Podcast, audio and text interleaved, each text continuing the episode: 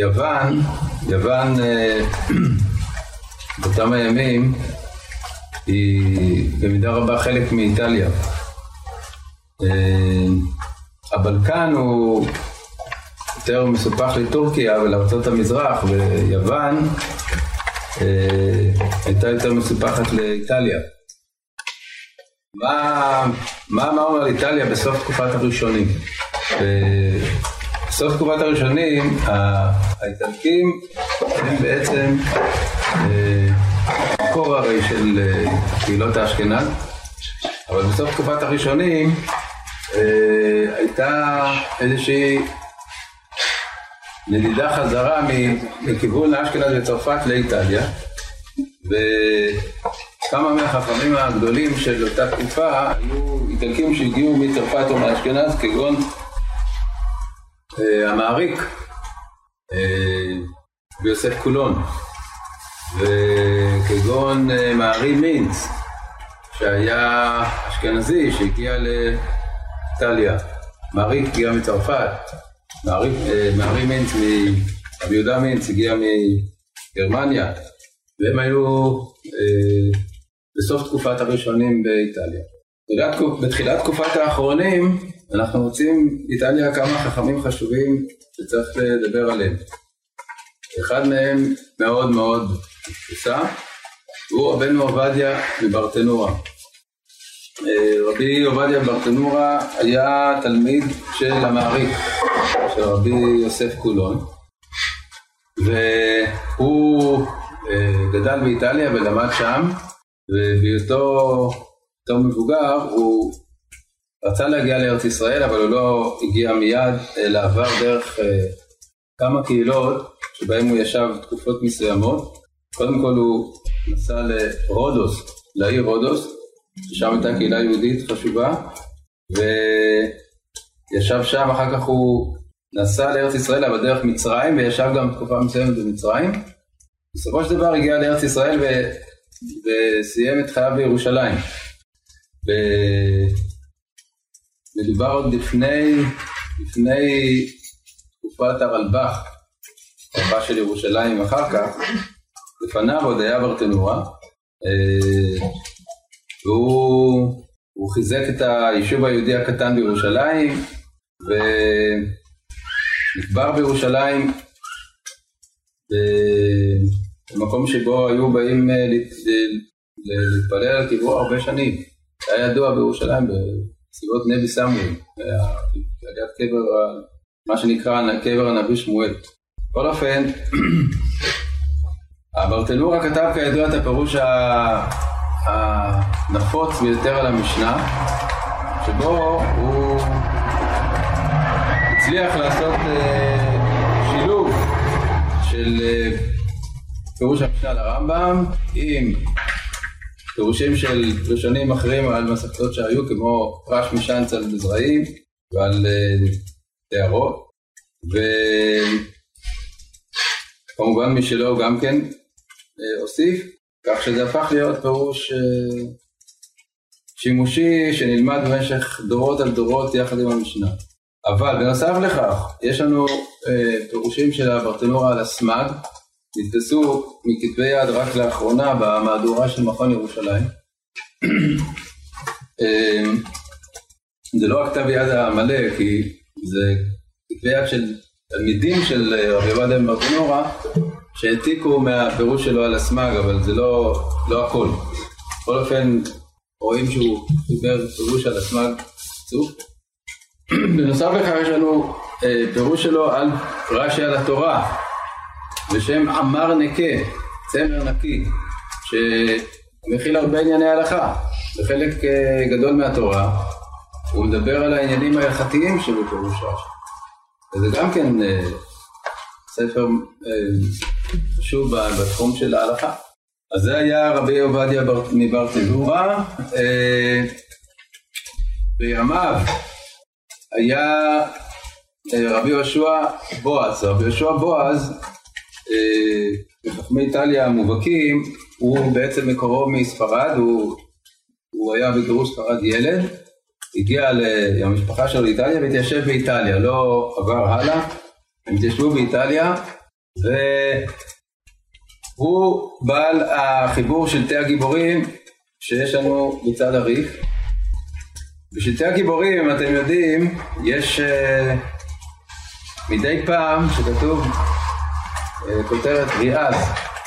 ריאז זה רבי ישעיהו האחרון ז"ל, הוא רבי ישעיהו דטרני, נכדו של, הר... של הריד, בעל תוספות ריד, שהוא היה פוסק באיטליה בסוף תקופת הראשונים, והשלטי גיבורים, מטרתו הייתה להביא שיטות ראשונים אה, על הריב, בעיקר דברים שלא מפורשים בריב, או דברים שראשונים אחרים חולקים על הריב.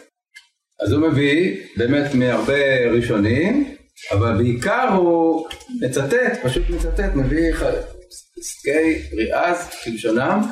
כיום יש לנו את פסקי ריאז בספר בפני עצמו, מלא, אז אפשר לראות שזה ממש מילה במילה, אבל uh, עד שהדפיסו את פסקי ריאז בדור האחרון, אז המקור של אה, תורת ריאז היה רק משבטי הגיבורים. אה, בנוסף לכך הוא זה שחיבר את אין משפט נר מצווה שיש לנו בצד בגמרות, שהוא מפנה לפוסקים, לרמב"ם, סמ"ג, טור, שולחן ערוך. מביא את המקורות של הפסוקים שבגמרא. ומסורת הש"ס, זה לא היה רק שלו, אבל הוא הרחיב אותה. אז כלומר שלמעשה כל מה שיש לנו בשולי הגיליון בגמרא זה ממנו, רבי יהושע בועז, אה, שהיה חכם איטלקי בתחילת תקופת הראשונים בזמן ברטנורה.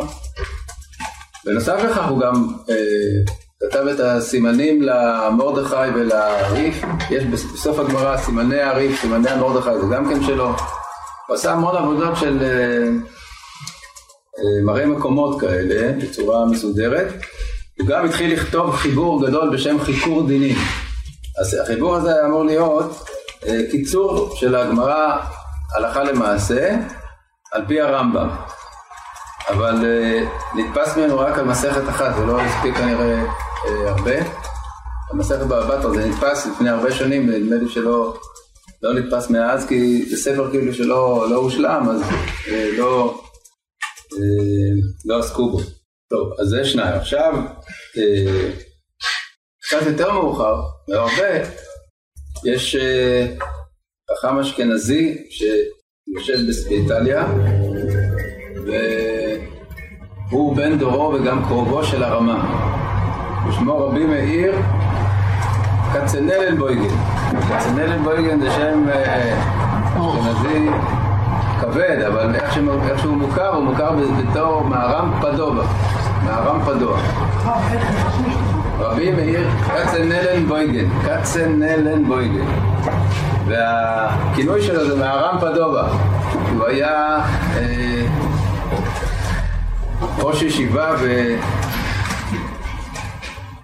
מנהיג הקהילה היהודית בעיר פדובה באיטליה, והוא היה נחשב בכלל לגדול הדור באותו דור, שהוא, אה, כפי שאמרתי, בן דורו של הרמה. הרמה גם התכתב איתו, הוא לא רק בן דורו, גם היה קרוב משפחתו של הרמה, והרמה התכתב איתו. ויש ספר תשובות שלו, שו"ת מהר"ם פדובה, שנתפס ביחד עם שו"ת מהרי מינץ. מהר"ם בדובה היה אה, חתנו של בנו של מהרי מינץ. מהרי מינץ, אמרנו בסוף תקופת הראשונים, הוא היה חכם אה, אשכנזי שהגיע לאיטליה, ובנו, שמו היה רבי אברהם מינץ, חתנו של רבי אברהם מינץ זה מהר"ם בדובה.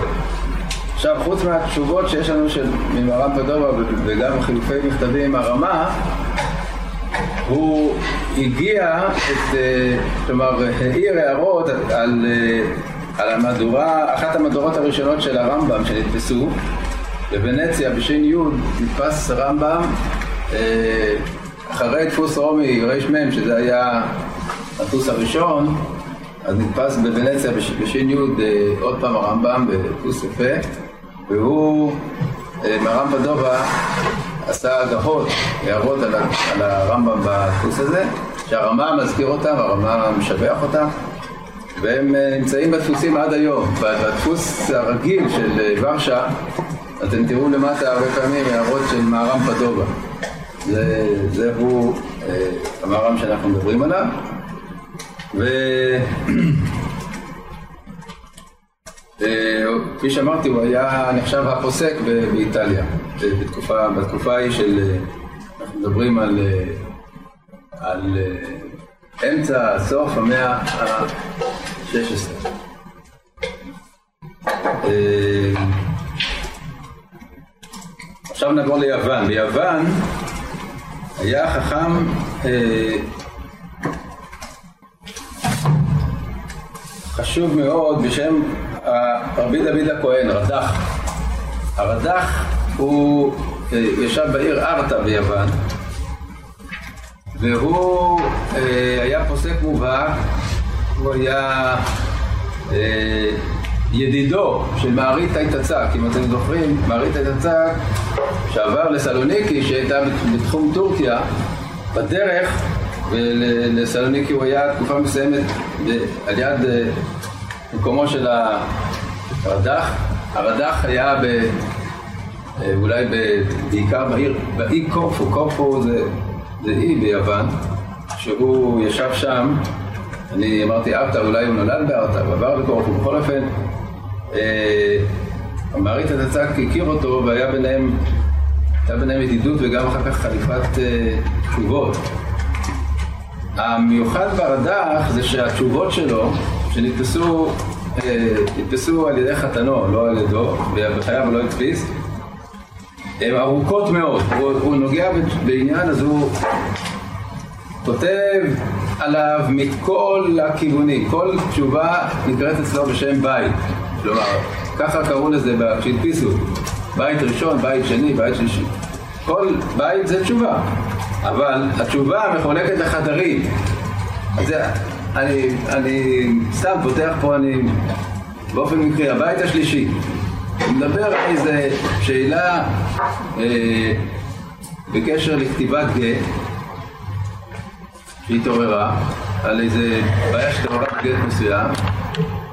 עשרה חדרים, כל חדר זה, זה כמו, כמו תשובה ארוכה של אחד מה, מהאחרונים האחרים. ממש בהרחבה עצומה, הוא נוגע בכל פרט ומעריך ומביא ראיות ולא משאיר שום דבר שהוא לא נוגע בו. והרמה והבית יוסף מביאים אותו. גם הבית יוסף וגם הרמה מביאים את התשובות של הרד"ח ומסתמכים עליהן. אה, יש לנו, הספר הזה של התשובות, זה יצא לאחרונה, אבל זה צילום של הדפוס הראשון, צילום של דפוס אה, פוסטה, וכפי שאמרתי, אה, זה משהו מיוחד. זה ממש חיבור. באותו דור שלו היה. בעיר ארטה ביוון היה חכם אחר ששמו היה רבי בנימין בן מתתיה. הוא היה אה, תלמיד חכם כמובן וגם עסק במסחר. הוא היה אדם שהתפרנס ממסחר ועסק בתורה והגיע לגדלות בתורה וכתב ספר בשם בנימין זאב. שמו היה בנימין, על, על, על שם הפסוק בנימין זאב יטרף, ספר של עוד תשובות בנימין זאב. ובספר הזה יש אה, אה, ויכוחים לא מעטים עם הרד"ח, עם רבי דוד כהן. היה ביניהם, הם היו בני פלוגתא בצורה כזאת שכבר הגיע לרמה של, אה, של מתיחות ושל טינטור, כלומר זה כבר לא היה ממש כמו בין שני תלמידי חכמים כרגיל, אלא זה היה, הרד"ח תקף אותו בצורה מאוד קשה. ונהיה מזה מחלוקת שלמה. אחר כך אה, היה סכסוך גם בין, בין אה, רבי בנימין הזה לבין מישהו בוונציה, חכמי ונציה, ושוב פעם התחילו ויכוחים מסביב לענייני הלכה, אבל זה, זה, גלש ל, זה גלש לוויכוחים שהם אה, כאילו הטילו דופי אה, באותו אה, רבי בנימין, בנימין זאב, בנימין זאב זה שם הספר, זה ספר גדול, זה, זה כרך ראשון שלו, יש שני כרכים. ולמרות זאת, הרמה מביא את, ה, מביא את התשובות שלו, הרמה סומך עליו. הרמה, למרות ה, ה, ה, כאילו הרושם כאילו שלא לא, לא קיבלו אותו, היה, היה אה, איזה, איזה קטרוג, האם הוא באמת אה, ראוי להורות או משהו כזה. לא, הרמה מביא אותו בכמה מקומות ומסתמך על דבריו, אז כך שוודאי שהוא שייך לחכמי ישראל המקובלים.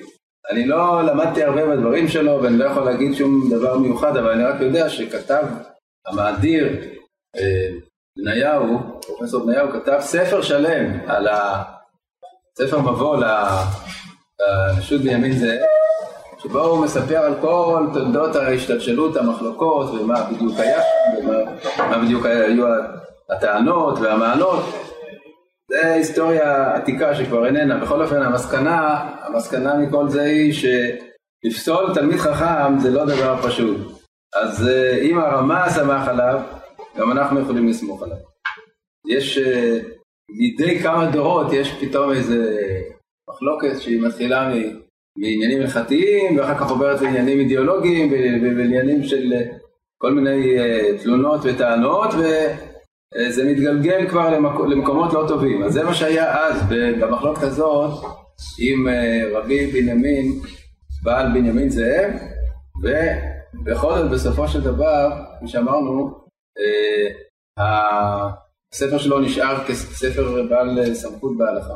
זה מזכיר קצת את המחלוקות שהיו בזמננו עם הרב גורן, זיכרונו לברכה, שהיו כאלה שרצו לפסול אותו, אה,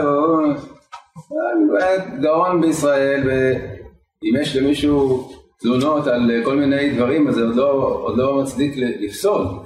אין דבר כזה לפסול תלמיד חכם, אלא אם כן הוא חלילה לא, לא נאמן לתורה, אבל תלמיד חכם שהוא נאמן לתורה ושהוא...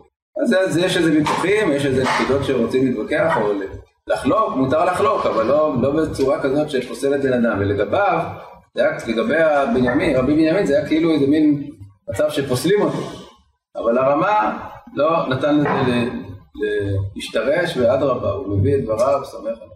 טוב, אז אה, זהו, זה לגבי אותה, אנחנו דיברנו על הדור, על הדור של, בעצם זה לא דור אחד, זה כבר שניים או שלושה דורות של מגירוש ספרד עד תחילת המאה ה-17. מתחילת המאה ה-15, סליחה, מתחילת המאה ה-16 עד תחילת המאה ה-17, בערך מאה שנה. גירוש ספרד היה ב-1492, החכמים הראשונים שדיברנו עליהם תחילת תקופת האחרונים זה בתחילת המאה ה-16, ועד תחילת המאה ה-17 בשלושה המרכזים, במזרח, בארץ ישראל וסביבותיה, באשכנז, והיום אה, דיברנו על דליה ויוון. מבערך אמצע המאה, אמצע המאה ה-17 יש כבר תקופה אה, עם אפיונים אחרים, ש... מתחילה בערך, כפי שאמרתי, בערך באמצע המאה ה-17 למניינם, זה תקופת אה, המחלוקת בין אה, רבי יעקב במדין לרבי יונתן אייבשיץ שהזכרנו אותה, הופעת החסידות, במקביל לחסידות התקופה של הגאון מווילנה, שם מתחילה בעצם תקופה חדשה בעם ישראל, גם במזרח, גם במזרח היא, היא משת... הדברים משתנים, בעיקר הכיוון שמתחיל להיווצר זה כיוון שהוא ההתחלה של, של בעצם של התקופה המודרנית שבה יש אה, מוסדות של ישיבות. ישיבות בתור אה, מקומות שהם מאורגנים ומחזיקים לומדי תורה בצורה מאורגנת, אמנם לא כמו בישיבות אה, בזמננו או לפני אה, כמה דורות פנימיות ודברים כאלה, אבל המושג של ישיבה אה, הוא בעצם מוסד כלכלי, כלומר זה מוסד ש, שצריך צריך להחזיק את הלומדים גם מבחינה כלכלית, וזה לא פשוט, כי היו דורות והיו מקומות שבהם בכלל לא היה, לא הייתה מציאות כזאת של להחזיק ישיבה. אנשים היו טרודים בפרנסתם, כל אחד היה צריך לדאוג לעצמו.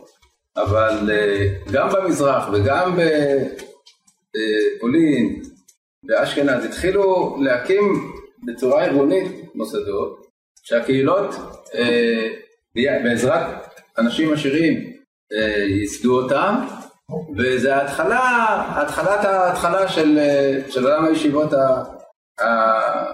המוכר לנו. אז יש שם, זה לא, זה, זה דברים שהם נוצרים לאט לאט, זה לא דברים שהם ביום אחד הכריזו על זה וזה התחיל. אבל כפי שאנחנו נראה, בארץ ישראל הוקמו ישיבות על ידי, על ידי אה, אה, אנשים שנרתמו לרעיון הזה של לאסוף אה, אמצעים, משאבים, בשביל להקים ישיבה. והישיבות האלה אחר כך החזיקו מעמד במשך מאות שנים. לא, זה לא משהו... דיברנו גם לפני כן על המושג ישיבה, אבל ישיבה לפני כן זה היה בדרך כלל שיש איזה רב שהוא, מסביבו יש תלמידים, אבל זה לא דבר שהוא מאורגן וקבוע. ו... הישיבות המסודרות הן אה, תוצאה של איזושהי התפתחות בקהילות, שיצרו את האפשרות הזאת. כמובן שזה היה בימי, בימי הגאונים, היו ישיבות גדולות, אנחנו מדברים על, על אה, מרחק זמן גדול מאוד מאז שהיו הישיבות. בבבל או בארץ ישראל, אנחנו מדברים על מרחק אה, עצום בזמן, ו... והמוסד של הישיבה המודרנית הוא התחיל בערך בתקופה ההיא של. הניצנים שלו התחילו בתקופה ההיא של המאה ה-17 ואנחנו נדבר בעזרת השם על, על אותם החכמים הבוטים, ביניהם למשל רבי יונתן אדישיץ שהחזיק ישיבה של מאות תלמידים וכך במזרח, ישיבות, ישיבת בית יעקב בירושלים וצריך להבין גם את התופעה הזאת, חוץ מאשר את האישים שעמדו בראשם, בעזרת השם בפעם הבאה.